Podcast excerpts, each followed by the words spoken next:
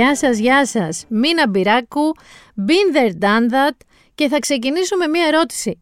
Αφού καλωσόρισε το Γιάννη που μας τίμησε με την παρουσία του μετά από πάρα πολύ καιρό. Γιάννη, ρωτάω και σένα λοιπόν.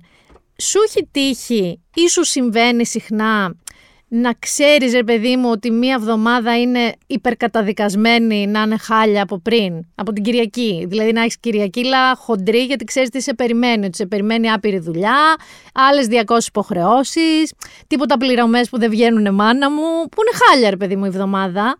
Και ξεκινάς με μακροβούτη τις Δευτέρες, αλλά έχεις σαν εθεροβάμων την πεποίθηση ότι η επόμενη εβδομάδα θα είναι πιο χαλαρή. Το κάνεις αυτό, εγώ το κάνω συνέχεια που ποτέ δεν είναι χαλαρή. Και το συνειδητοποίησα με μια φίλη μου που προσπαθούμε παιδιά να βρεθούμε πέντε εβδομάδες, έξι και κάθε εβδομάδα είτε η μία είτε η άλλη ή και οι δύο λέμε άστα άστα αυτή η εβδομάδα είναι χάλια, πνίγομαι, η επόμενη με σίγουρη ήταν πιο χαλαρή και δεν είναι ποτέ.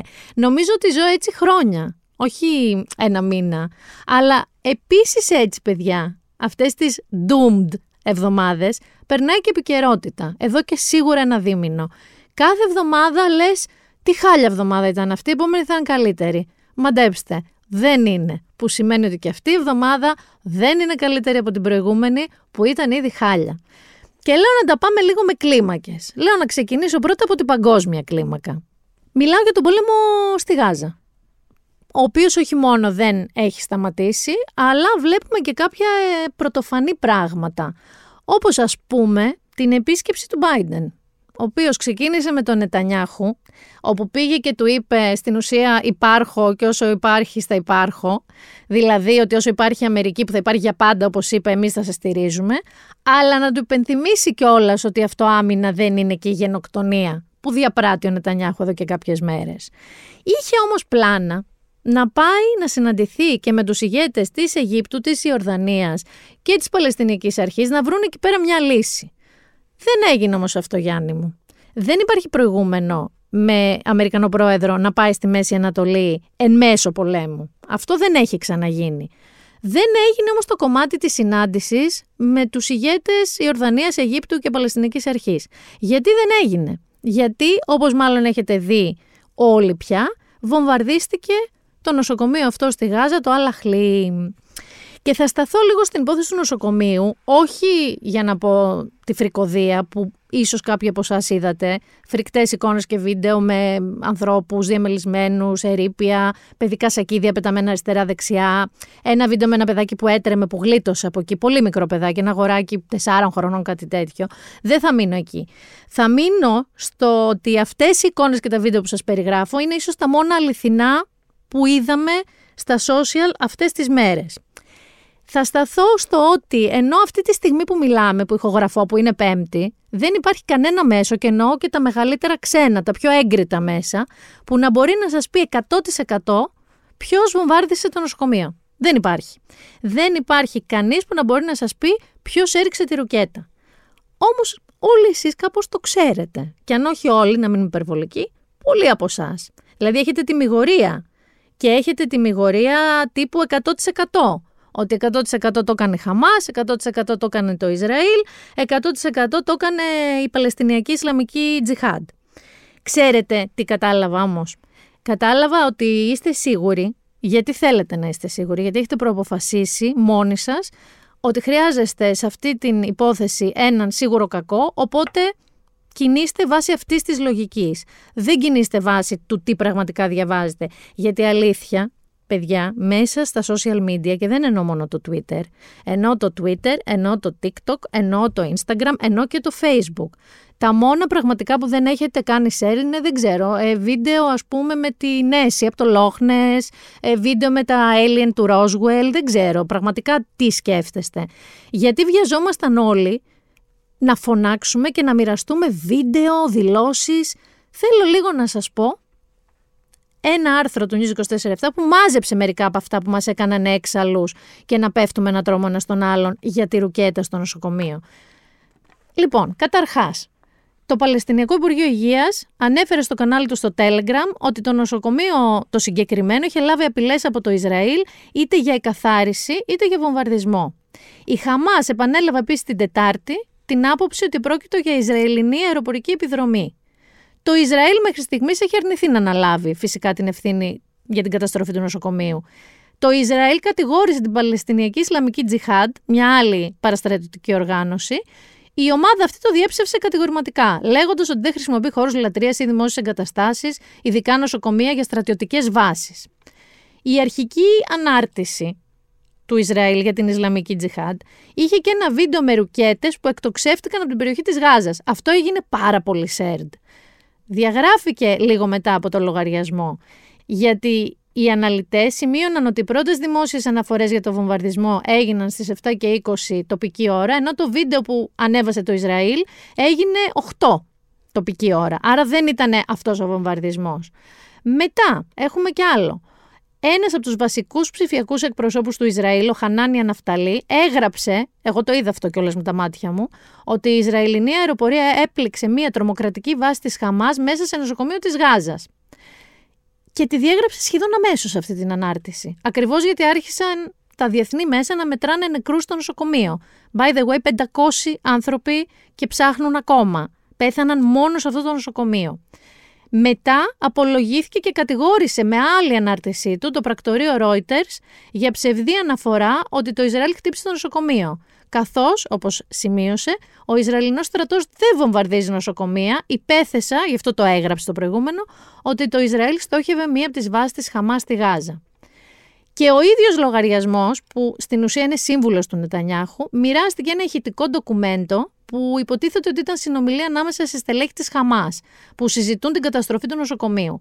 Εδώ βγήκε ένας ακτιβιστής πολιτικών δικαιωμάτων μέτρα τη Γάζα, που ασχολείται με τη Χαμάς εδώ και μια δεκαετία και είπε ότι έχει μεταφραστεί λάθος το απόσπασμα και είπε ότι μάλλον είναι και ψεύτικο το απόσπασμα, το οποίο υιοθέτησαν και διάφορα μέσα. Τι θέλω να πω εδώ, ότι όπως βλέπετε Μέχρι αυτή τη στιγμή κανείς δεν ξέρει ακριβώς τι έγινε. Και δεν ξέρω αν θα ξέρουμε κιόλας. Ανέβηκε και ένα βίντεο που ήταν το 22 άλλο βίντεο, από άλλο πόλεμο, από άλλο βομβαρδισμό. Οπότε αυτό που λέω είναι ότι 100% βεβαιότητα δεν υπάρχει. Υπάρχουν πιθανότητες, ναι. Μία πιθανότητα είναι ότι από τη στιγμή που το Ισραήλ βομβαρδίζει αδιακρίτως και βαράει, μπορεί να το έκανε. Ότι η Χαμάς κρύβεται πίσω από απλούς πολίτες μέσα σε χώρους ιδίως καταφύγια, ναι. Θα μπορούσε να πάει να εκτοξεύσει και να κάνει λάθος, ναι. Το ξέρουμε με βεβαιότητα, όχι.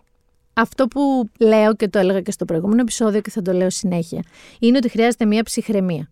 Χρειάζεται μία σοβαρή ψυχραιμία. Γιατί μετά την αδιανόητη παιδιά σφαγή της Χαμάς στο Ισραήλ την 7η Οκτωβρίου, ο Νετανιάχου βομβαρδίζει ανελέητα και ετοιμάζεται και για χερσαία επίθεση που θα είναι μια φρίκη για να πείσει την κοινή γνώμη ότι το έχει και τους Ισραηλινούς ότι μπορεί να τους προστατεύσει και μπλέκονται όλο αυτό το διάστημα ένα σκασμός τοπικές οργανώσεις παραστρατιωτικές αλλά και κράτη που είναι κοντινά αλλά και υπερδυνάμεις. Όπως σας είπα και για τον Biden που έβγαλε και διάγγελμα αφού γύρισε και από την περιοχή και είπε ότι δεν γίνεται να αφήσουν τους τυράννους να νικήσουν και ότι ο τρόμος και η τυραννία της Χαμάς και του Πούτιν είναι διαφορετικού τύπου απειλές, αλλά και οι δύο θέλουν να εξολοθρεύσουν γειτονικές τους δημοκρατίες. Χαρά που θα έκανε ο Βλαδίμηρος που τον έβαλε ίσα και όμοια με τη Χαμάς, ε, αλλά μια και είπα Βλαδίμηρο. Τον είδες στο Βλαδίμηρο, μια και λόγια υπερδυνάμεις, πήγε στο Πεκίνο. Πήγε αγκαλίτσα με δύο βαλίτσες πυρηνικά, τα πήρε μαζί του. Τα είχαν από πίσω οι άνθρωποι του. Και ενώ είχε αυτές τις βαλίτσες, προειδοποίησε τον Biden, που έστειλε αεροπλανοφόρα στη Μεσόγειο για να ελέγχουν κάπως την κατάσταση, ότι δεν μπορεί να μου στέλνεις σε μένα αεροπλανοφόρα κοντά στην ουσία στις δικές του βάσεις στη Συρία. Θα μολύσω, λέει, τις ε, αεροδιαστημικές μου δυνάμεις και μάλιστα οπλισμένες με υπηρχητικά όπλα, Γιάννη. Απλά και αυτές να περιπολούν στην περιοχή. Και όλα αυτά, ξαναλέω, όχι με πρόπρε, παιδί μου, ένα όπλο να τον κάνει ψαρωτικό ή μια αρκούδα όπως τον έχουμε δει κατά καιρούς, αλλά με τον πυρηνικό χαρτοφύλακα. Άλλος ηγέτης, και σταματάω λίγο για το Βλαδίμηρο, που πήγε στο Τελαβίβι είναι ο Ρίση Σουνάκ, ο Βρετανός, ο οποίος επίσης συναντήθηκε με τον Νετανιάχου και επίσης του είπε ότι με το βομβαρδισμό του νοσοκομείου ίσως είναι μια σημαντική καμπή για να κάτσουν οι ηγέτες οι τοπικοί αλλά και όλοι οι ηγέτες του πλανήτη και να πάνε για αποκλιμάκωση.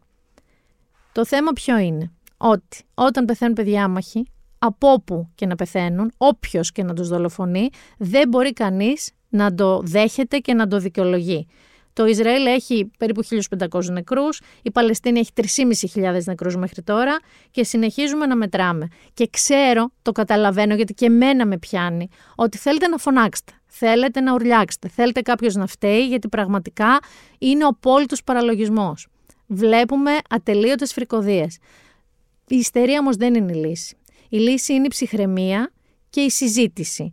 Όχι να τρώμε ένας στο λαρίγκι του άλλου. Τουλάχιστον, βέβαια, δόθηκε άδεια να περάσει λίγη ανθρωπιστική βοήθεια και όταν λέω λίγη το εννοώ 20 φορτηγά από τη Ράφα, από την Αίγυπτο, για τον Παλαιστινιακό λαό, για τη Γάζα, με την προπόθεση βέβαια ότι δεν θα τα πάρει Χαμάς, γιατί λέει ότι αν τα πάρει Χαμάς θα τα βομβαρδίσουν. Η αλήθεια είναι ότι είναι κάτι και αυτό δεν έχει ξαναγίνει, να ξέρετε, γιατί η ανθρωπιστική βοήθεια δεν θα περάσει με εκεχηρία. Συνήθως, όταν πάει η ανθρωπιστική βοήθεια, κάνουν μια προσωρινή εκεχηρία να φτάσει και μετά ξαναπιάνουν τις βόμβες τους και τα όπλα τους. Αυτή τη φορά δεν θα γίνει εκεχηρία. Απλά δόθηκε μια εντολή να μην βομβαρδίζουν εκεί νότια στη Γάζα που θα περνάνε τα φορτηγά, το κομβόι. Κανονικά, να ξέρετε, χρειάζονται κάπου 100 φορτηγά τη μέρα για να βοηθήσουν πραγματικά. Αλλά αυτό από ό,τι εγώ καταλαβαίνω, είναι λίγο δοκιμαστικό να δουν αν θα φτάσουν στους αμάχους, είναι φάρμακα, τρόφιμα κτλ. ή όχι. Γίνονται όμως και πολλές διαδηλώσεις εντωμεταξύ, για να σταματήσει ακριβώς ο βομβαρδισμός της Γάζας. Είδαμε και στην Αθήνα μεγάλη συγκέντρωση, είδαμε στο Λονδίνο μια τεράστια, είδαμε και στην Κωνσταντινούπολη. Γιάννη μπήκαν και στο Καπιτόλιο όμως, πάλι. Αυτή τη φορά δεν ήταν αυτά του Τραμπ, οι προβιές και τα Proud Boys και όλο αυτό. Όχι, ήταν μια εβραϊκή αλλά αντισιωνιστική οργάνωση που λέγεται Jewish Voice for Peace, οι οποίοι παιδιά μπήκαν στο Καπιτόλιο, κάναν καθιστική διαμαρτυρία, φωνάζοντας not in our name, ότι δεν γίνεται να βομβαρδίζεται στο όνομα το δικό μας, δηλαδή όλων των Εβραίων, και φορώντας μαύρα t-shirts που γράφανε Jews say ceasefire, ότι οι Εβραίοι λένε κατάπαυση πυρός. Μια και είπα όμως Καπιτόλιο, λέω να φύγω λίγο από αυτό το θέμα, η σύστασή μου ήταν όπως πάντα να ενημερώνεστε με φίλτρα, προσεκτικά. Αυτό με το νοσοκομείο και αυτό που έχει γίνει στα social media και η διακίνηση από fake news μέχρι τελείως πορωμένες απόψεις είναι περισσότερο και από αυτό που έγινε την 7η Οκτωβρίου με την επίθεση της Χαμάς. Παίρνω όμως το Καπιτόλιο ως θεσμικό κτίριο και περνάω Γιάννη στα δικά μας. Γιατί είχαμε και εδώ κάποια πράγματα έτσι θεσμικά που συνέβησαν, όπως τη δεύτερη Κυριακή των αυτοδιοικητικών εκλογών. Γιατί πραγματικά αυτό που έγινε εδώ ήταν... Τι συνέβη τώρα ακριβώς την προηγούμενη Κυριακή ή μάλλον όπως θα έλεγε ο Σπυρός Παπαδόπουλος... Τι έγινε ρε παιδιά, πώς βγήκανε και από πάνω τώρα; Τι έγινε ρε παιδιά; Ήρθανε τα πάνω κάτω παιδιά και τα πέρα δόθε για να βάλουμε ένα τίτλο εργασίας σε αυτά που πρόκειται να πούμε μετά, θα χρησιμοποιήσω μία τάκα του ίδιου του Πρωθυπουργού μας. Τώρα, ως προς τα πολιτικά συμπεράσματα αυτής της δεύτερης Κυριακής, ε, σίγουρα δεν ήταν μια ιδιαίτερα καλή βραδιά για τη Νέα Δημοκρατία. Καλή δεν ήταν σίγουρα η βραδιά, κύριε Μητσοτάκη. Μη σας πω ότι θα χρησιμοποιήσω και τον Άρη Πορτοσάλτα για να δώσει άλλον ένα τίτλο σε αυτά που συνέβησαν την περασμένη Κυριακή. Νομίζω ότι απόψε είναι ήττα της Νέας Δημοκρατίας. Οι αριθμοί μιλούν από μόνοι τους το να καθίσουμε και να αμφισβητήσουμε τους αριθμούς δεν έχει κανένα νόημα. Ήτα της Νέας Δημοκρατίας. Λοιπόν, ο Κώστας Μπακογιάννης δεν είναι πια δήμαρχος. Δεν περίμενα ότι θα το πω αυτό, αλήθεια σας το λέω, τουλάχιστον βάσει των αποτελεσμάτων της πρώτης Κυριακής. Τον νίκησε κατά κράτος ο Χάρης Δούκας. Για ένα γράμμα, Γιάννη μου, χάσαμε εμείς τη, τη δημαρχία στο σπίτι που έχουμε τον Άρη Δούκα και για πολλά γράμματα λόγω Harvard, αλλά εντάξει, για ένα γράμμα. Και δεν ήταν, θέλω να σας πω, καν μάχη στήθος με στήθος. Ήταν πιο πολύ παιδιά σαν το τραγούδι της Δέσπινας βανδί με τις φωτιές.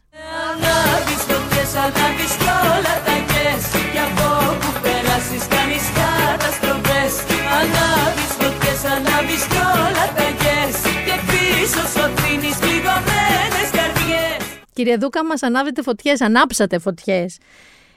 Αντίστοιχο ΦΑΠ γιατί ΦΑΠ ήταν αυτό που ακούστηκε στο Δήμο Αθηναίων, ακούστηκε στη Θεσσαλονίκη με double score του κυρίου Αγγελούδη έναντι του κυρίου Ζέρβα. Και στη Θεσσαλία, όπου ο κύριος Κουρέτας κατέβασε από το θρόνο του τον περιφερειάρχη της καρδιάς των Θεσσαλών, τον κύριο Αγοραστό, που ήταν σίγουρος και αυτός ότι θα ξαναβγεί. Η αποχή απογειώθηκε κι άλλο σε σχέση με την πρώτη Κυριακή, ιδίως παιδιά στην Αθήνα. Δεν ξέρω, πήγε να ψηφίσει ένας στους τέσσερις, ένας στους πέντε; Ήταν σαν να μην ενδιαφέρει κανέναν αυτό το πράγμα. Είναι πολλές οι εξηγήσεις που θα μπορούσαν να δοθούν τώρα γιατί έγινε όλο αυτό.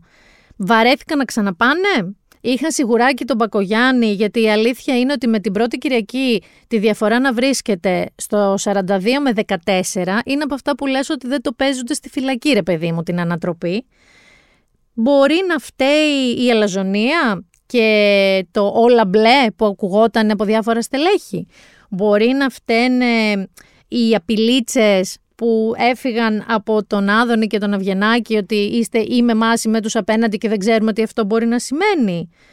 Μπορεί να γύρισε μπούμεραγκ όλο αυτό αντί να παρακινήσει τους ανθρώπους να ψηφίσουν όσους πρότεινε ο Άδωνης ας πούμε, γιατί ο κύριος Ρούσος στο Χαλάνδρη, που με αυτόν τα έβαλε πιο πολύ ο κύριος Γεωργιάδης, κόντουψε να την άξει την μπάνκα στον αέρα, δηλαδή να πάρει 80% επειδή έλεγε στους Χαλανδριώτες ο Άδωνης Γεωργιάδης να μην τον ψηφίσουν. Μπορεί να φταίει που ο κύριος Μητσοτάκης κάποιους υποψηφίους τους κομματικοποίησε κομματάκι παραπάνω.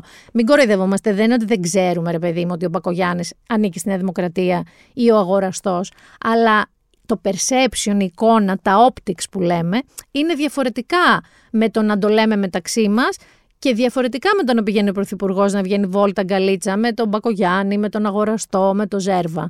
Όλοι αυτοί χάσανε, by the way. Μπορεί να φταίει το debate που έκανε τον κύριο καθηγητή γνωστό πια Σαχάρη Δούκα και μάλλον γύρισε μπούμεραγκ στον Κώστα Μπακογιάννη; Πιστεύω ότι όλα αυτά φταίγανε. Πάντως ο Πρωθυπουργός έκανε ιδιαίτερη μνήα στην αλαζονία και τις απειλές και κυρίως στην αλαζονία και μάλιστα δύο φορές. Μία στο Υπουργικό Συμβούλιο. Η ευθύνη μας είναι να μετουσιώνουμε σε πράξεις τις ελπίδες της ε, κοινωνίας. Ε, κάτι που σημαίνει η προσήλωση στους στόχους μας, ε, επικοινωνία με τους πολίτες με λόγο ενωτικό και κατανοητό, χωρίς ακρότητες, χωρίς έπαρση. Ο σοφός ελληνικός λαός έχει μια ε, ωραία φράση που λέει ότι πρώτα ε, να βουτάμε τη γλώσσα μας στο μυαλό μας και μετά να μιλάμε. Καλό είναι να την έχουμε όλοι μας ε, υπόψη. Το λέει και η γιαγιά μου αυτό. Το έλεγε σε ένα Γιάννη να περνάς τη γλώσσα σου από το μυαλό σου. Κανένας παππούς δεν το έλεγε μπαμπάς. Εμένα μου το έλεγε και όταν ήμουν πολύ μικρή, έκανα πολύ φρικτή εικόνα μια γλώσσα να βουτάει σε ένα μυαλό και δεν ήθελα καθόλου να το ακούω. Αλλά μου το έλεγε η γιαγιά μου, ξέρω εγώ, από τεσσάρων ετών αυτό. Και το είπε και στη συνέντευξή του στον Νίκο Χατζηνικολάου. Ε, εγώ έχω μια υποχρέωση, το είχα πει και πριν. Αυτό το είχα πει και πριν δώσω την στήριξη στους περιφερειάρχες και στους ε, δημάρχους ότι η υποχρέωσή μου είναι να συνεργάζομαι με όλους τους αυτοδιοικητικούς. Θέλω να θυμίσω ότι τέσσερα χρόνια τώρα συνεργάστηκα άψογα με περιφερειάρχες και δημάρχους Πολλοί δήμαρχοι δεν προερχόντουσαν. Πάντως κάποια από τα στελέχη σας μεταξύ των δύο γύρων δεν ήταν σε αυτό το κλίμα ε, που, γι αυτό και τους, που είστε εσείς. Γι' αυτό και τους επαναφέρω. Γιατί το λέω αυτό; Έδειξαν μια πολιτική αλαζονία και εξακόντησαν και συγκεκαλυμμένες απειλές. Γι' αυτό, και, γι αυτό και τους επαναφέρω και γι' αυτό και είπα ότι η αλαζονία είναι, θα έλεγα, μια πάθηση ε, ε, η οποία ε, είναι πολύ, πολύ ανησυχητική θα έλεγα διότι οι πολίτες μπορούν να συγχωρήσουν λάθη αλλά δεν θα σου συγχωρήσουν κακές συμπεριφορές.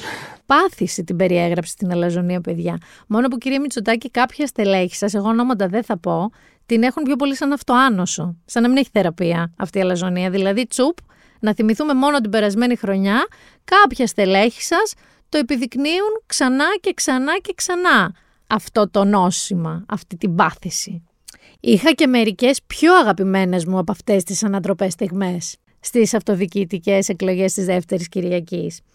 Όπως το ότι ο νυν και πολύ σύντομα πρώην, δήμαρχος του Ναυπλίου, αυτός Γιάννη που πέταγε τα κακάκια και τα σκουπίδια, ναι, πέταγε κακά, κακάκια. Στο σπίτι του πολιτικού του αντιπάλου έχασε με διαφορά 64-36. Και ξέρεις τι σκεφτόμουν, τι συμπέρασμα έβγαλα από αυτό; Ότι όποιος πετάει κακά το βρίσκει στην κάλπη. Πώς λέμε, όποιος κατουράει στη θάλασσα το βρίσκει στο αλάτι. Γιατί στην πρώτη Κυριακή φαινόταν ότι μπορεί και να βγει, μπορεί και να μην χάσει. Τελικά έχασε με 64-36. Τουλάχιστον, παιδιά, μία περιοχή δεν επιβράβευσε το χουλιγανισμό. Γιατί είδαμε μια άλλη; Για το Βόλο μιλάω φυσικά. Ένα άλλο αγαπημένο μου είναι ότι είμαστε πάλι στα 80's. Χωρίς τα κοκοράκια στα μαλλιά και τις βάτες. Και όταν λέω 80's εννοώ τέτοια 80's. Ο ήλιος ο πράσινος, ο ήλιος Πανατέλη μας οδηγεί Ομπρός στον αγώνα για μια Ελλάδα ελεύθερη, σοσιαλιστική μας και όλοι αδερφομένοι να πάμε μπροστά Ήθελα να βρω και το σύνθημα. Το Πασόκ είναι εδώ ενωμένο δυνατό, αλλά το έβρισκα σε πιο σύγχρονη εκτέλεση. Σύγχρονο remix. Δεν έβρισκα το παλιό που ήθελα του Αντρέα. Πρώτος και καλύτερος, παιδιά, εμφανίστηκε όταν πια η νίκη του Χάρη Δούκα ήταν σίγουρη. Ποιος λες, ο Γαπ. Και όχι μόνο εμφανίστηκε, μίλησε κιόλας. Και είπε κάτι το οποίο βρήκε μετά ένα σύμμαχο που δεν περιμέναμε ότι θα βρει. Πάμε να ακούσουμε τι είπε ο ΓΑΠ. Πράγματι είναι μια μεγάλη αλλαγή και με μια μεγάλη νίκη. Είναι και ένα μήνυμα ότι όταν συσπηρώνονται οι προοδευτικές δυνάμεις πίσω από ένα πρόσωπο που έχει και γνώσεις και ικανότητες αλλά και όραμα μπορούμε να κάνουμε την ανατροπή.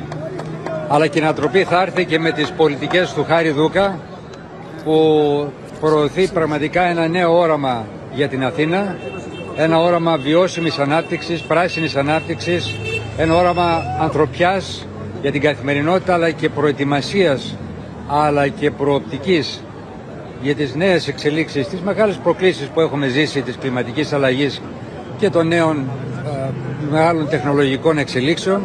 Πιστεύω λοιπόν ότι η Αθήνα μπορεί να γίνει πρωτοπορία, να ανοίξει το δρόμο και για να δείξει πού πρέπει να πάει η Ελλάδα αλλά και είναι και ένα μήνυμα. Ένα μήνυμα ότι μπορούν να γίνουν οι αλλαγές, μπορούν να γίνουν ανατροπές. Είναι ένα βήμα μεγάλο και ένα μήνυμα για όλες τις προοδευτικές δυνάμεις της χώρας. Μπουρλοτάκι και αυτό. Συνεργασία λέει προοδευτικών δυνάμεων ότι αυτό είναι ο φάρος, αυτός είναι ο δρόμος, αυτός είναι ο τρόπος να πάει μπροστά ο προοδευτικός χώρος. Και ο Ευάγγελος Ζεπενιζέλος εμφανίστηκε, τον είδες και αυτόν. Εγώ κάποια στιγμή έλεγα τι χρονιά έχουμε παιδιά; Πρώτα αγάπη, μετά ο Ευάγγελος Βενιζέλος, με ένα πολύ ωραίο σπόρλου και ένα κίτρινο για κάπου φαινόταν παντού, όπου και να περπάταγε. Γενικά το Πασό καναθάρισε. 19 δήμους πήρε. Ο κύριος Ανδρουλάκης βγήκε πολύ πολύ αργότερα να δώσει τα συγχαρήκια του κι αυτός, αλλά είχε ήδη αφήσει Γιάννη τους δικούς του κύκλους να διαμηνήσουν ότι τι συνεργασίες και μπουρδε, αυτός πάει αυτοδυναμία ως αξιωματική αντιπολίτευση. Και δίκαια. Δηλαδή, αν σκεφτείς ότι η Νέα Δημοκρατία πήρε νομίζω 25-26 Δήμους και το Πασόκ 19, μια χαρά από πίσω την έχει. Όμως, να δούμε λίγο τι έκανε και η κανονική αξιωματική αντιπολίτευση. Αυτή που θεωρητικά βγήκε κανονικά δεύτερη, εννοώ, στις εθνικές εκλογές. Το Στέφανο εννοώ, το Στέφανο της καρδιάς μας. Πώς να το πήρε; Το πήρε καταρχάς έτσι. Να παίζει το τρανσίστορ τα αμερικανικά και εσύ περνά στους δρόμους με το μπουφάν στους ώμους και τα πουκάμισάκια τα κοντομανικά να παίζει το τρανσίστορ τα αμερικανικά και εσύ περνάς στους δρόμους με το μπουφάν στους ώμους και τα πουκάμισάκια τα κοντομανικά Γιατί δεν ήταν εδώ. Ήτανε στη Νέα Υόρκη. Βέβαια, σου λέει, εγώ τα έχω συνεννοηθεί όλα εδώ. Έχω κάνει τα κουμάντα μου στην Αθήνα. Δεν βρίσκω το λόγο να είμαι ρε παιδί μου και τη μέρα των εκλογών. Και έφυγε. Έστειλε όμως μήνυμα. Έστειλε γιατί τα κανάλια, όλα τα πάνελ, τα εκλογικά, ε, το σχολίαζαν ότι ο κύριος Κασελάκης ε, θα έπρεπε να είναι εδώ, θα έπρεπε να κάνει μια δήλωση. Ποιος σας είπε ότι δεν έκανε δήλωση; Την έκανε μέσα από το αυτοκίνητο και ενώ έστριβε, δεν ξέρω, εκεί στη Fifth Avenue, στη Sixth Avenue. Καλησπέρα από τη Νέα Υόρκη. Θα ήθελα πολύ να ήμουν μαζί σας σήμερα σε μια γιορτή όχι μόνο της δημοκρατίας, αλλά και του δημοκρατικού κόσμου, του προοδευτικού κόσμου, ο οποίος σήκωσε ανάστημα και έδειξε ότι είμαστε, είμαστε η πλειοψηφία. Και είμαι περήφανο και τη σύγχρονη αριστερά, η οποία έδειξε ότι όταν ακομπλεξάριστε λέμε πριν καν την πρώτη Κυριακή ότι είμαστε με τον προοδευτικό κόσμο, με τους προοδευτικούς υποψηφίους, χωρίς αστερίσκους. Δείτε τι γίνεται. Αυτή η παντοδυναμία Μητσοτάκη, το μπλε κράτος, η ροή του χρήματος, το επιτελικό κράτος, η ελαζονία, η οικογενειοκρατία στην πολιτική και στην οικονομία και στην κοινωνία, ξαφνικά λαμβάνει μια απάντηση. Είμαι πάρα πάρα πολύ υπερήφανος για τη Θεσσαλία και τον Δημήτρη Κουρέτα. Με το που επιστρέψω στην Ελλάδα θα ξαναανεβώ στη Θεσσαλία διότι είναι προτεραιότητά μου οι πολίτες αυτής της περιφέρειας να βρουν επιτέλους δικαιοσύνη. Δεν θα τη βρούνε από την Δημοκρατία, θα τη βρούνε από εμάς, οι οποίοι θα σταθούμε δίπλα τους. Δίπλα τους έμπρακτα, όχι μόνο μέχρι να πάρουν αποζημίωση ή να ξελασπώσουν τα σπίτια τους, αλλά μέχρι ο τόπος τους να ανθίσει και πάλι. Να συγχαρώ επίσης το Χαριδούκα, το Στέλια Κελούδη, την Τίνα Καπατσάκη και τον Σίμω Ρούσο και όλους τους προοδευτικούς υποψηφίους που πέτυχαν νίκη σήμερα. Η πρώτη μεγάλη ρογμή έγινε. Πάμε τώρα, επόμενο σταθμό της ευρωεκλογέ. Πάμε δυνατά. Είμαστε, λέει, η πλειοψηφία. Πώς είναι η πλειοψηφία; Τρεις δήμους πήραν, Γιάννη. Πήραν λιγότερο από το κουκουέ. Το κουκουέ πήρε έξι, αν δεν κάνω λάθος. Η φάση ήταν λίγο γιατί χαίρεται ο κόσμος και χαμογελά πατέρα. Είμαστε η πλειοψηφία. Κάναμε, λέει, τη ρογμή. Μπορεί να έφταιγε το jet lag, έτσι, δεν ξέρω. Αλλά δεν νομίζω ότι παίρνει με αυτόν τον τρόπο αρχηγία της κεντροαριστεράς από τον άλλο κριτήκαρο, ούτε να το σκέφτεται με το να φεύγει στις Νέες Υόρκες. Ο οποίος κριτήκαρος, by the way, μιλάω για τον Νίκο Ανδρουλάκη, νομίζω ότι περνάει την πιο ζαχαρένια του περίοδο, παιδιά. Δεν κάνει τίποτα. Ενώ δεν κάνει κάτι δραματικό, δεν κάνει ούτε πολλές συνεντεύξεις, ούτε έχει κάνει καμιά έτσι προβοκατόρικη δήλωση, δεν κάνει τίποτα και του έρχονται Γιάννη ψηφαλάκια από παντού. Γιατί από τη μία μεριά έχεις αυτό που λέγαμε το αυτοάνωσο της αλαζονίας, και υπάρχει κόσμος που λέει Ε, άισιχτήρ, δεν τους ξαναψηφίζω, αλλά και τι να ψηφίσω, τσουπ, ανδρουλάκι στη μέση. Και από την άλλη μεριά, αριστερά, σφάζονται, σφάζονται κανονικά, θα πάμε και εκεί. Οπότε μερικοί σου λένε, να σου πω, εγώ δεν την παλεύω άλλο εκεί, δεν θέλω άλλο αυτή την κατάσταση. Πού να πάω, τσουπ, Ανδρουλάκης. Ο Ανδρουλάκης είναι στη μέση, δεν κάνει τίποτα και μαζεύει παιδιά ψήφους από παντού. Και είναι και αρκετά έξυπνος στο να μην κάνει απότομες κινήσεις. Ξέρεις, κάνε αυτό ένα βηματάκι από εδώ, ένα βηματάκι από εκεί. Όχι απότομες κινήσεις. Μην ξυπνήσεις κανένας. Το Πασό ανεβαίνει συνέχεια. Γυρνάμε όμως λίγο στο Στέφανο.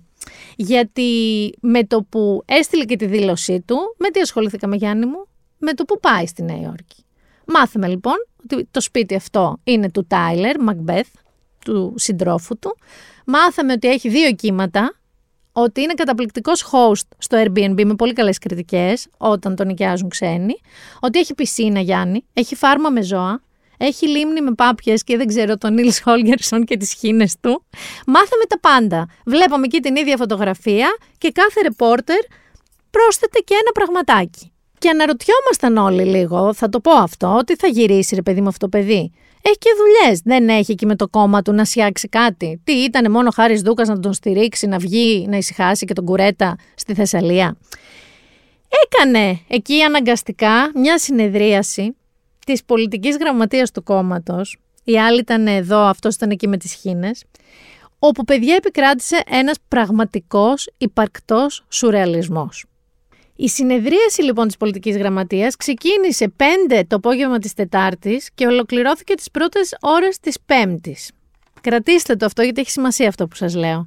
Έκλεισε με μια ψηφοφορία, γιατί πάντα έτσι κλείνει η συνεδρία της πολιτικής γραμματείας, στην οποία σύμφωνα με πληροφορίες, γιατί έχουμε πληροφορίες εδώ στον Όμιλο, έχουμε δισογραφικό site, όλα τα δισογραφικά site έχουν πληροφορίες, μόλις 20 από τα 43 μέλη του οργάνου υπερψήφισαν την τελική εισήγηση του Στέφανου Κασελάκη, που περιλάμβανε και τη διενέργεια του έκτακτου συνεδρίου στις 23, 24 και 25 Φεβρουαρίου του 2024.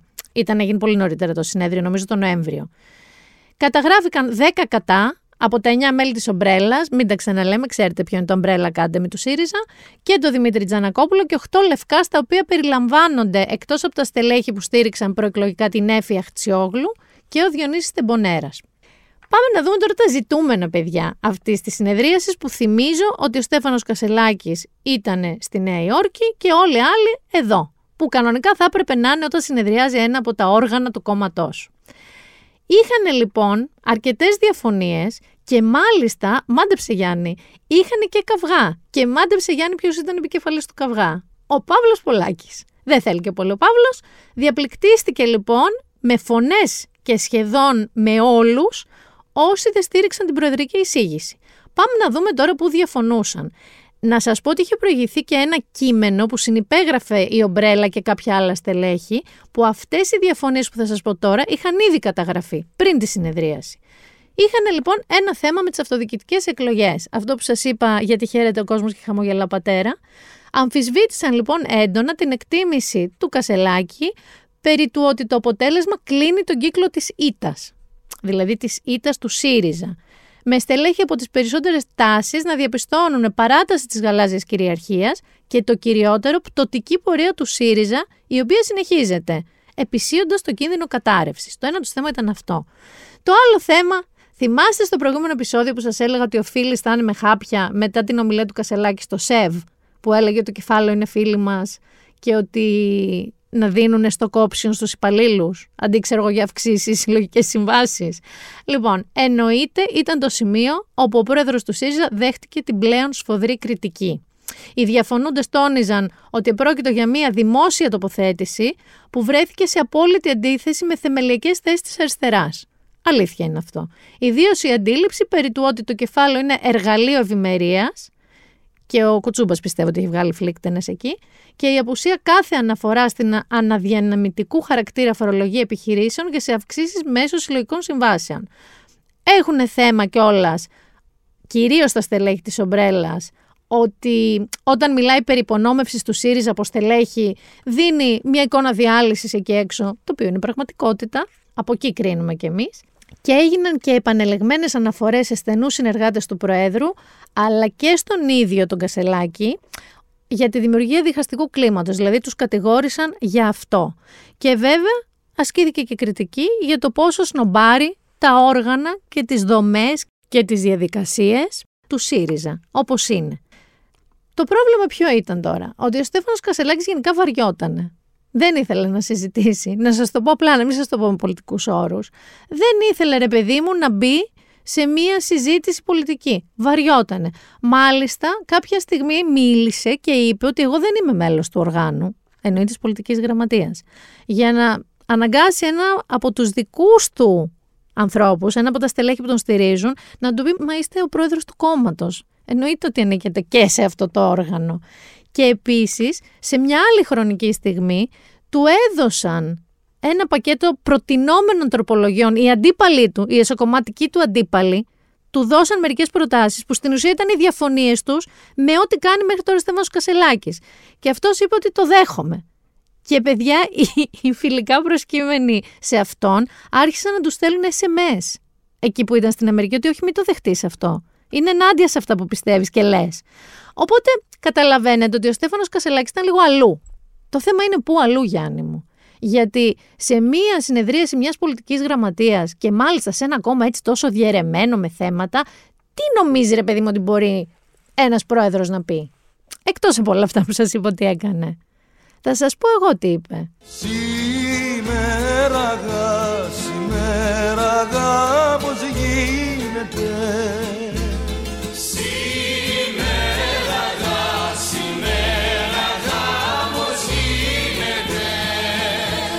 ωραίο περιβολή, ωραίο περιβολή, ωραίο περιβολή, ωραίο περιβολή. Τους είπε ότι παντρεύεται. Βεβαίως. Εξηγώντας ίσως με έναν τρόπο γιατί ήταν τόσο αλλού και δεν τον ένοιαζε τόσο πολύ αυτή η συνεδρίαση. Θα μπορούσες να πεις ότι άφησε τα πουρνάρια να πάει για γάμο, αντιστρέφοντας το γνωστό ρητό, αν βέβαια θεωρήσουμε πουρνάρια τον πόλεμο, τις εκλογές και τα εσωκομματικά του.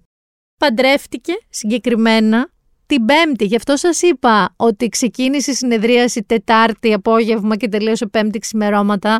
Ήταν η μέρα του γάμου του με τον Τάιλερ. Παντρεύτηκε και παντρεύτηκε και στα Χάμπτονς, μάλιστα.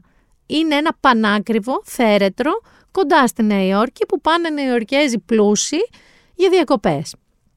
Το θέμα ποιο είναι τώρα, ότι δεν πρόλαβε κανένα πρωινάδικο να στείλει ρεπόρτερ, ούτε με Concord δηλαδή δεν θα φτάνανε, αλλά το ζητούμενο εδώ δεν είναι ο γάμος, που δεν έχω καμία λεπτομέρεια, γιατί εγώ τώρα που ηχογραφώ δεν έχω παντρευτεί ακόμα παιδιά. Τώρα που ηχογραφώ στη Νέα Υόρκη ξημερώνει, να ξέρετε.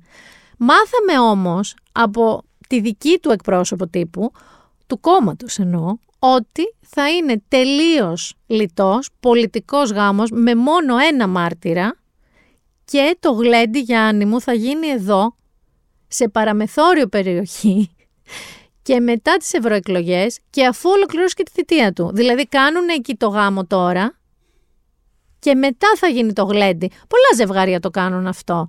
Τώρα πέρα από την πλάκα παιδιά, πέρα από την πλάκα. Θέλω λίγο να σταθούμε σε ένα καλό που συμβαίνει εξαιτίας αυτού του γάμου. Το visibility που λέμε. Τι εννοώ; Πήγανε και παντρεύονται σε μια χώρα που επιτρέπεται αυτό να γίνει. Οκ, οκέι, μέχρι εδώ. Εδώ όμως τι γίνεται, το αναγνωρίζουν. Θα αναγκαστούν να αναγνωρίζουν τελικά τους γάμους των ομόφυλων ζευγαριών που έχουν γίνει και έχουν τελεστεί σε άλλες χώρες όπου επιτρέπεται; Ή ας πούμε θα πούνε στον Τάιλερ ότι δεν το αναγνωρίζουν και δεν μπορούν να του δώσουν άδεια παραμονής. Αυτό είναι ένα ζητούμενο και με έναν πολύ έξυπνο τρόπο είναι η αλήθεια με το γάμο του που να ζήσουν κιόλας και να είναι και ευτυχισμένοι το θέτει και θα αναγκαστεί η κυβέρνηση κάτι να κάνει γι' αυτό. Που νομίζω ότι έστω και η αναγνώριση του γάμου ομόφυλων ζευγαριών σε άλλες χώρες του εξωτερικού, αλλά η αναγνώριση στην Ελλάδα είναι ένα πρώτο βήμα για να φτάσουμε στο να μπορούν να παντρεύονται και εδώ τα ομόφυλα ζευγάρια. Και όταν πια αυτά τα ζευγάρια καταφέρουν να καλύπτονται από τον νόμο, ίσως, λέω ίσως, θα έχουν λιγότερο βήμα και απήχηση και θράσος άνθρωποι όπως είναι ο Αχιλέας Μπέος, που είπαμε έχει ομοφιλόφιλους φίλους, αλλά μπορεί και τους λέει λουλούδες, λέει ότι φοράνε καλσόν, λέει την άλλη λέξη που σας έχω πει ότι δεν θα την επαναλάβω, αλλά είχαμε και καινούριο χτύπημα. Είχαμε βέβαια με τον Αργύρι Παπαργυρόπουλο, που του κάνανε μία συνέντευξη από την εκπομπή της Ελένης Σολάκη και είπε και αυτός ότι έχει φίλους για ανεμοφιλόφιλους, αλλά τους λέει αδελφούλες και αδελφάτο. Δηλαδή αλήθεια, Ποιοι είναι οι φίλοι σας, Ποιοι φίλοι σας ανέχονται αυτό; Θέλω να πάμε να ακούσουμε το απόσπασμα, αλλά θέλω να προσέξετε ιδιαιτέρως το ρεπόρτερ που του κάνει τη συνέντευξη.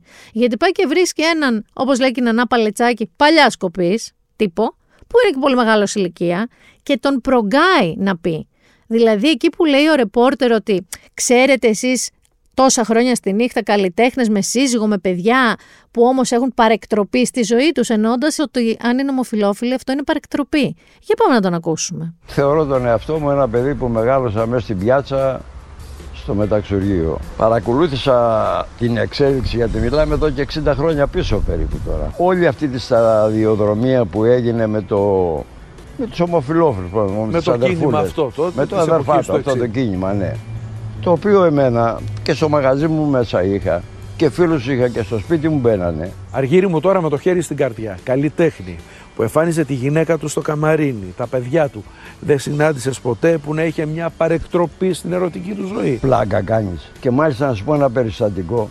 Με ένα φίλο μου, έτσι μεγάλο ζεπρεμιέ εδώ στην Ελλάδα. το ήξερα εγώ. Και μια μέρα και που ήμουν μόνος μου. Τι ήξερες, τι ήξερες; Ε, ότι είναι ομοφιλόφιλο. Αλλά ήταν σε πρεμιέ. Ναι, σε πρεμιέ. Και, και με έπιασε και με φύγει στο στόμα ξαφνικά να μου και μέχρι να την προλάβω του χούσα μια κλωτσά του κερατάκι στις σκάλες. Πώ αισθάνθηκες εκεί τη στιγμή; Ρε, ξεφτυλίστηκα να πούμε. Πήγα μέσα και πλενόμουν με νερό να πούμε τώρα. Σα το είπα. Και αδελφούλες και αδελφάτο και ένιωσε ότι ξεφτυλίζεται όταν ένας γκέι φίλος του πήγε να τον φιλήσει. Και σας έχω και συνέχεια, γιατί ο Αργύρης Παπαργυρόπουλος μπορεί να λέει έτσι στους ομοφυλόφιλους φίλους του, αλλά Γιάννη είναι σπαθή με τις γυναίκες. Το μητού το αναγνωρίζει. Και ο ίδιος είπε ότι δεν εκμεταλλεύεται ποτέ. Και πάλι όμως θέλω να σταθώ λίγο στο ρεπόρτερ, γιατί η ερώτηση του ρεπόρτερ δεν είναι τι γνώμη έχετε για το μητού.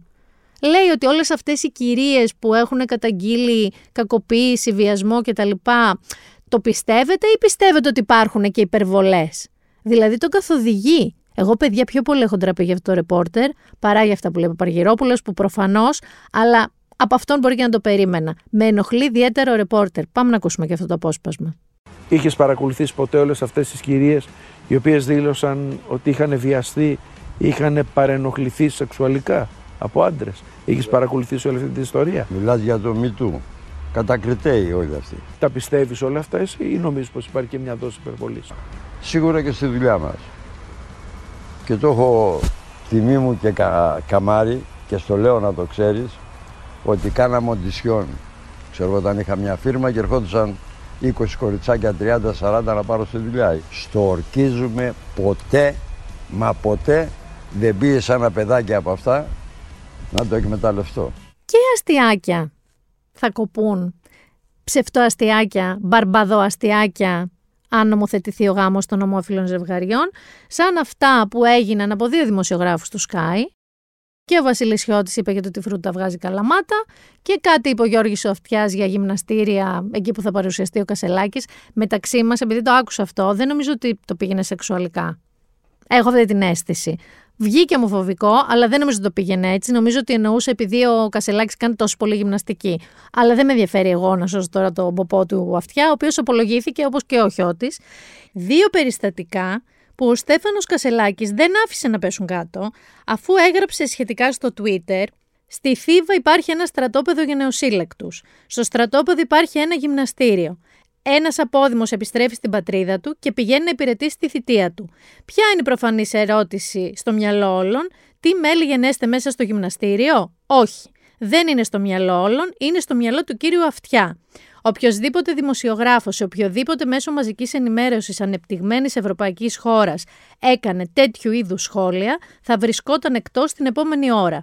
Ο Σκάι έδειξε σωστά εταιρικά αντανακλαστικά στην περίπτωση του κύριου Χιώτη και τον καλό να συνεχίσει, ξεριζώνοντας την κουλτούρα διακρίσεων και ομοφοβίας που όπως φαίνεται διακατέχει κορυφαία δημοσιογραφικά στελέχη του.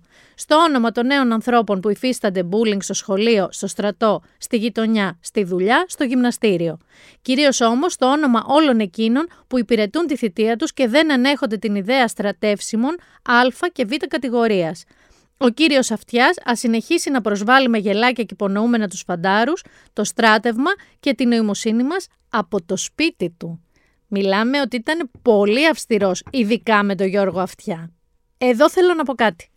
Ό,τι γνώμη και να έχεις για τον Στέφανο Κασελάκη πολιτικά, που εκεί ακούω πάρα πολλά debates και πάρα πολλές γνώμες, αυτό δεν πρέπει να σε κάνει να χασκογελάς με χιουμοράκι περί ομοφιλοφιλίας και μάλιστα με μπαρμπάδικο χιουμοράκι. Γι' αυτό είπα πριν ότι όταν νομοθετηθεί ο γάμος μεταξύ ομόφυλων ζευγαριών αλλά και γενικά ο νόμος αρχίσει να λειτουργεί εναντίον τέτοιων προσβλητικών συμπεριφορών θα κοπούν ή θα μειωθούν, για να μην έχω και πολύ υψηλές προσδοκίες, περιστατικά σαν αυτά που είπαμε του Μπέου, του Αυτιά, του Παπαργυρόπουλου ή του Σταμάτη Γαρδέλη, που έβγαλε πάλι με αφορμή τη δήλωση αυτιά, τη φέει σκορδά από τα ρούχα της, με μία δεδαλώδη παιδιά, αλήθεια, σκέψη, που κάπως έβαλε στην ίδια κουβέντα, στις ίδιες προτάσεις, τις λέξεις ομοφιλόφιλος, κτηνοβάτης, ουρολάγνος, τερατολάγνος και ούτε θυμάμαι τι άλλο. Πάμε λίγο να ακούσουμε το απόσπασμα. Ακοσιώνει και από τον Κώστα Τσουρό και από την Αταλία Γερμανού και από την εκπομπή της Ελονόρας Μελέτη και του Θανάση Πάτρα, νομίζω κυρίως. Ναι. Ε, υπέρ του Γιώργου Αυτιά ότι δεν κατάλαβαν το συγκεκριμένο. Παρακαλώ τώρα. Ε, συγγνώμη πρέπει να Εγώ. Ο Γιώργος Αυτιάς ή ο κύριος Κασελάκης. Ο Κασελάκης. Ο κύριος Κασελάκης, ο οποίος κίνησε όλη αυτή τη διαδικασία εκ του, εκ του, εκ του μηδενός, εκ των Ουκάνευ, για να είναι πάλι στο προσκήνιο. Ο, ο Αυτιάς δεν είπε το τι γίνεται μες στο γυμναστήριο. Δεν ήταν μίλησε. Ένα πιο γενικό το σχόλιο. Ναι, ήταν πιο γενικό το σχόλιο. Εγώ. Ερμηνεύτηκε έτσι. Επειδή το θέμα γενικά. Καλημέρα ε... σας, κτηνοβάτης. Τι μας ενδιαφέρει, κύριε; Σταμάτη, επειδή το θέμα είναι σφαίει πολύ σοβαρό. Τι είναι αυτό τώρα που είπες σταμάτη μου. Που κολλάει. Ναι. Με το καλημέρα σας μας έδωσε την ε, σεξουαλική του ταυτότητα. Και από την άλλη είναι, έχει θέμα γιατί ναι, έχει, είναι έχει βγει στο προσκήνιο είναι, αυτό το, το πράγμα. Είναι άνθρωπος τώρα, γιατί, γιατί το πας εκεί; Γιατί, πού, γιατί πού πάω, εκεί μόνος του πήγα. Το να μην σου αρέσει η πορεία. Δεν λέω μου αρέσει, δεν μου αρέσει. Δεν το εξετάζω εγώ. Αλλά δεν με αφορά. Ότι ένας Εμένα αφορά, με αφορά ο λόγος ενός πολιτικού άντρα που ε, ε, αναλαμβάνει ένα, ένα, πολιτικού, ε, ενός πολιτικού άντρα, ο οποίος αναλαμβάνει την ηγεσία ενός κόμματος. Μια γυναίκα μπορεί να αναλάβει την μπορεί ηγεσία. Τότε γιατί λες το άντρα γυναίκας. Γιατί μιλάει για τον Κασελάκη. Γιατί μιλάει για τον Κασελάκη. Θα πούμε το Κασελάκη, πάμε στο ουδέτερο. Για να Όχι, μα δεν, δεν έχεις Αυτό με ενδιαφέρει ο λόγος. Δεν... Από εκεί και πέρα, από τη στιγμή που βγάζεις μπροστά σου, γι' αυτό σου λέω, ε, ε, καλημέρα σας κτηνοβάτης, καλημέρα σας κουρόφιλος, τερατόφιλος. Δεν, δεν σας αφορά αυτό το πράγμα, τι κάνω εγώ.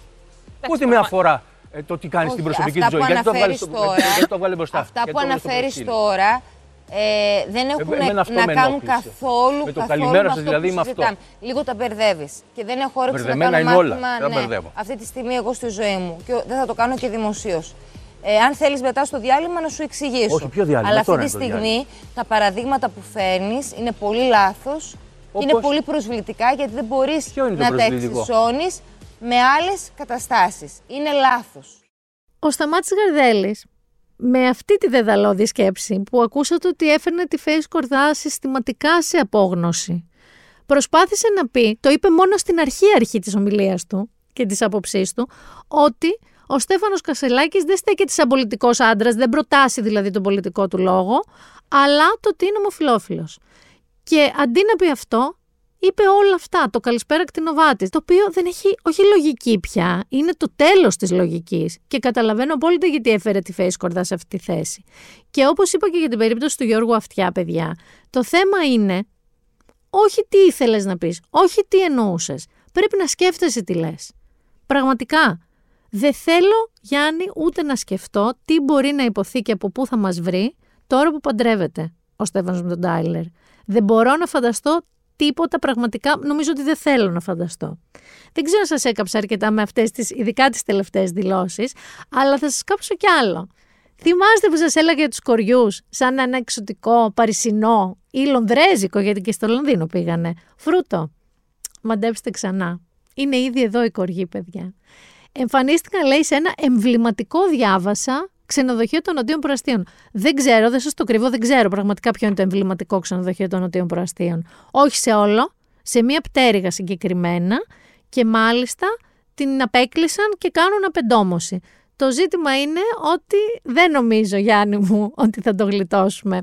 Ότι ήρθαν τρεις κορκοί, ρε παιδί μου, σε μια πτέρυγα και καθαρίσαμε μαζί τους.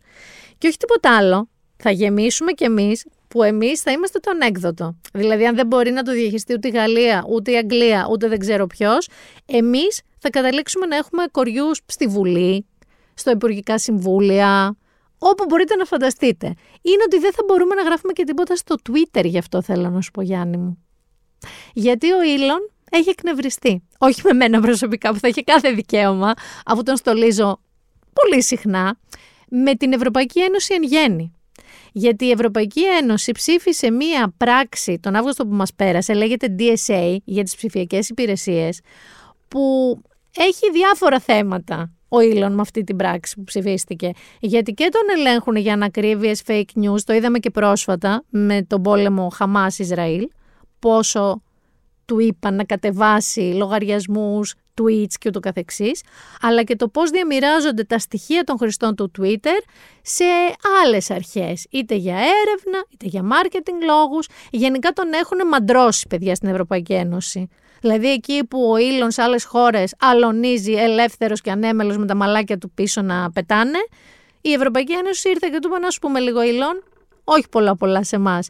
Και τι λέει Γιάννη μου Ήλον, δεν περνάω καλά εδώ θα τα πάρω να φύγω. Να πληρώσουμε, Νίκο μου, να πληρώσουμε να φύγουμε. Υπάρχει και αυτή η περίπτωση. Είπε ότι μπορεί να κόψει το Twitter, το X, συγγνώμη, στην Ευρωπαϊκή Ένωση και σε όσους βρισκόμαστε στην Ευρωπαϊκή Ένωση να μην εμφανίζεται καν το app, να το κατεβάσουμε. Να μην λειτουργεί και να μην μπορούμε και να το κατεβάσουμε. Γιάννη, θα ζήσει χωρίς Twitter; Άνετα. Και τι θα κάνουμε που εμείς οι πολιτικοί κάνουν εκεί αντιπολίτευση και οι πολιτικοί, πού θα τα μαθαίνουμε; Λες και είμαστε στα δέντρα με βελανίδια θα είμαστε. Γιατί δεν γράφουν και σε άλλα μέσα. Δύο-τρει κάνουν TikTok και είδες τι έπαθε ο Βουλγαράκης. Βγήκε όμως, ε. Βγήκε. Μην φοράτε το κράνος σας, αλλά βγήκε. Λοιπόν, αρκετά με τη δυσιονία. Δεν θα μείνουμε και χωρίς Twitter, έλα τώρα. νομίζω ότι είναι η ώρα να πάμε στο entertainment.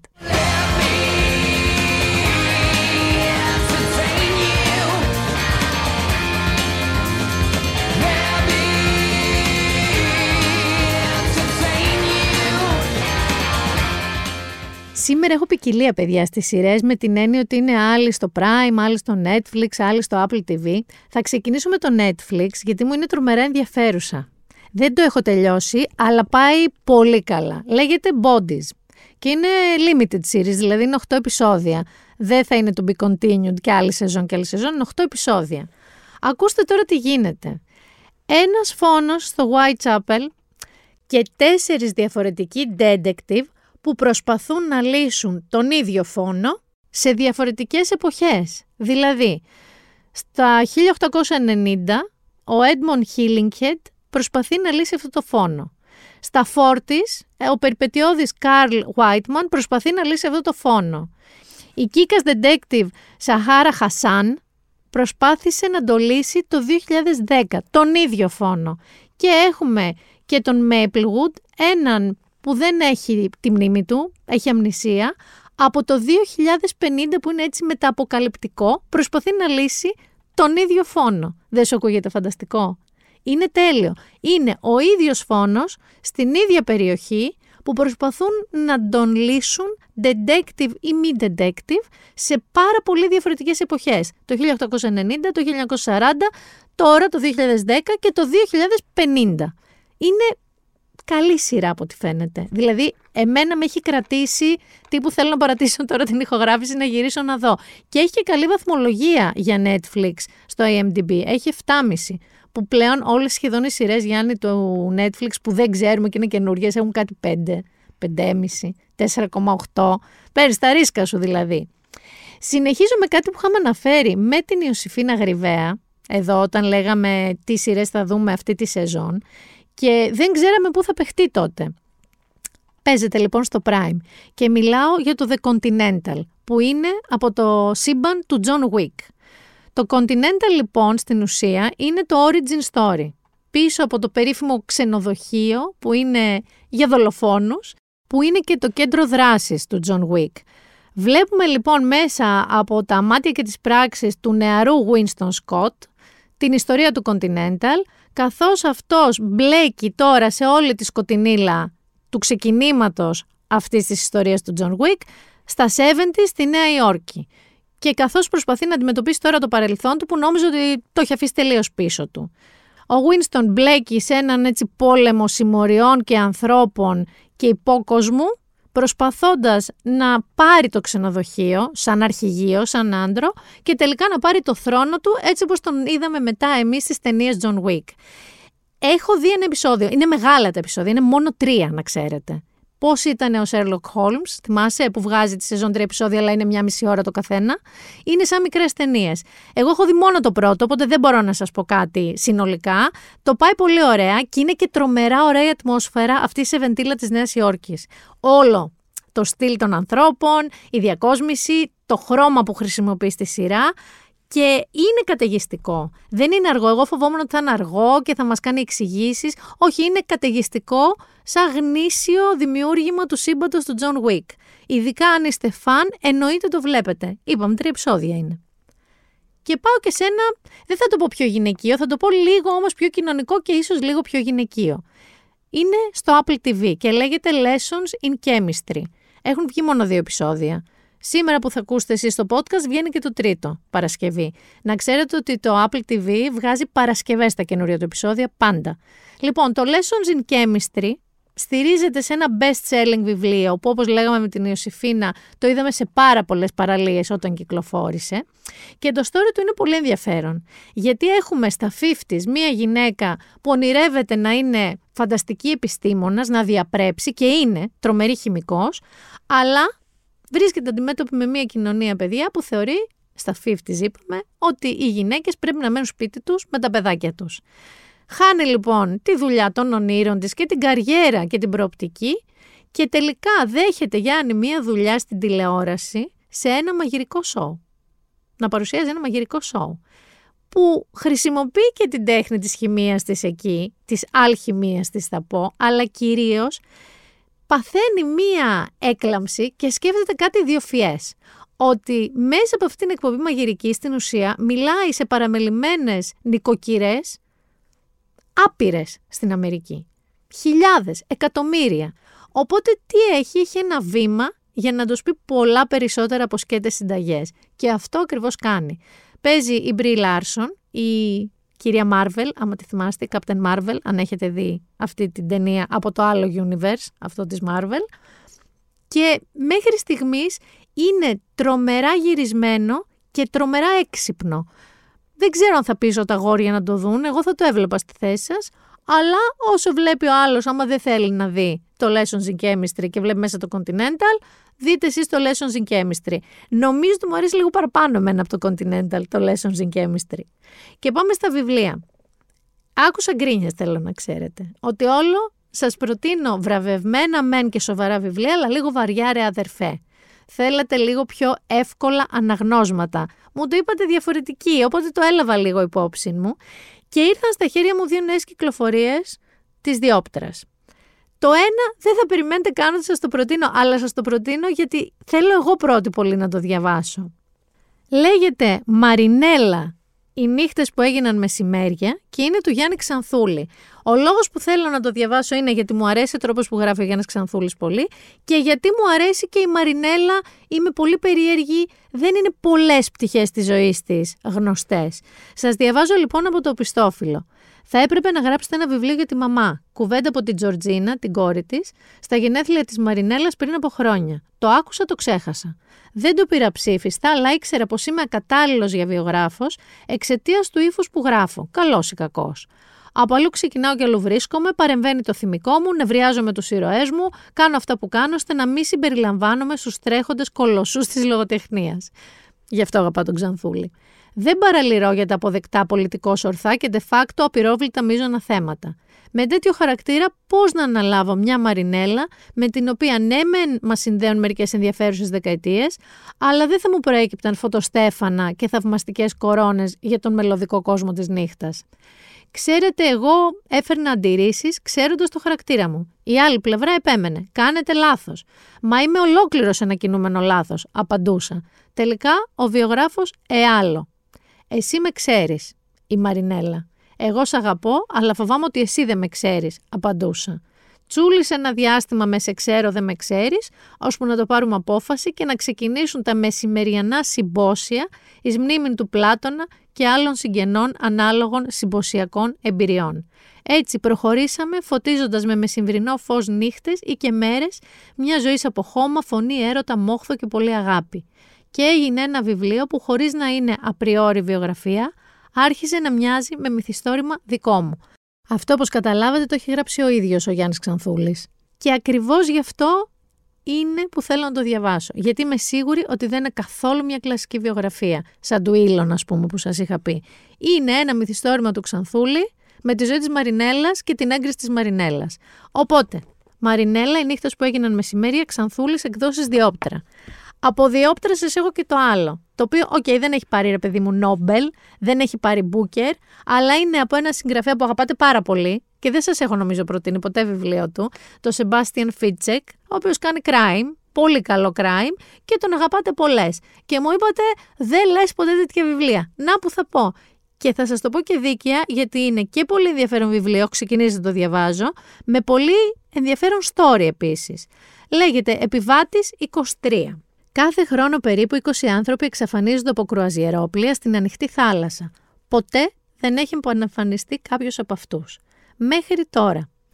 Ο Μάρτιν Σβάρτς, μυστικός πράκτορας της αστυνομίας, έχασε πριν από πέντε χρόνια τη σύζυγο και το γιο του, οι οποίοι ταξίδευαν με το κρουαζιερόπλιο Sultan of the Seas και κανένας δεν ήταν σε θέση να του πει τι ακριβώς συνέβη. Έκτοτε ο Μάρτιν είναι ένα ράκος και προσπαθεί να ξεχάσει τον πόνο του συμμετέχοντας σε θανάσιμα επικίνδυνες μυστικές αποστολές της αστυνομίας. Κατά τη διάρκεια λοιπόν μιας τέτοιας επιχείρησης, δέχεται ένα τηλεφώνημα από μια παράξενη ηλικιωμένη γυναίκα, η οποία δηλώνει συγγραφέας θρίλερ. Του λέει ότι πρέπει να επιβιβαστεί οπωσδήποτε στο Σάλταν, καθώς υπάρχουν αποδείξεις σχετικά με το τι συνέβη στους δικούς του. Ο Μάρτιν δεν σκόπευε να πατήσει ποτέ ξανά το πόδι του σε πλοίο. Αλλά τελικά το κάνει. Τον εντριγκάρει η κυρία. Έτσι μαθαίνει ότι ένα κορίτσι που είχε εξαφανιστεί από το κρουαζιερόπλαιο πριν από μερικές εβδομάδες επανεμφανίστηκε και στην αγκαλιά της Γιάννη κρατούσε το αρκουδάκι του γιού του. Ταν ταν. Εμένα, παιδιά, αλήθεια είναι από τις περιπτώσεις που με κέρδισε το πιστόφυλλο, δηλαδή υπόθεση, και ξεκίνησα να το διαβάζω στα ελληνικά. Είναι καλή η μετάφραση, γιατί εγώ τα φοβάμαι τα crime στα ελληνικά, να σας πω την αλήθεια μου. Δεν είχα ξαναδιαβάσει. Λίγο γιονέσμπο μόνο από μετέχμη που είναι πολύ καλό, αλλά και αυτή είναι εξαιρετική μετάφραση. Οπότε, εκδόσεις Διόπτρα, επιβάτες 23, Σεμπάστιαν Φίτζεκ. Δεν έχετε παράπονο εύκολα βιβλία σας έβαλα για το homework της επόμενης εβδομάδας. Αλλά αλήθεια, θέλω να τελειώσω τώρα με το Φίτζα και να διαβάσω τη Μαρινέλα. Με έχει τριγκάρει ο Ξανθούλης τρομερά. Ήταν η Μίνα Πυράκου, ήταν το Been There Done That. Τι να πω Γιάννη, να πω καλύτερη εβδομάδα, η επόμενη εβδομάδα θα είναι πιο χαλαρή. Πιστεύεις ότι θα γίνει κάτι τέτοιο; Ούτε καν. Καταρχάς πιστεύω ότι θα γυρίσει ο Κασελάκης με τον Τάιλερ παντρεμένη και θα ζήσουμε Κασελακιάδα νούμερο, δεν ξέρω, 13. Θέλω όμως να ευχηθώ να αποκλιμακωθεί κάπως η κατάσταση στη Γάζα. Πραγματικά αυτό το θέλω μέσα από την καρδιά μου. Και θέλω να συνεχίσετε να μου στέλνετε ξενιτιές, γιατί το ξέρω ότι σήμερα δεν πρόλαβα και δεν ανέφερα και μου έχετε στείλει και θα τις συγκεντρώσω να τις πω υπόσχομαι σαν καλό παιδάκι στο επόμενο επεισόδιο που είναι και εθνική εορτή Γιάννη μου, που θα ξαναδούμε αυτά τα φανταστικά γκάλωπ που γιορτάζουμε σήμερα και θα λένε τους Τούρκους. Εννοείται. Πολλά φιλιά να σας προσέχετε. Ραντεβού την επόμενη Παρασκευή.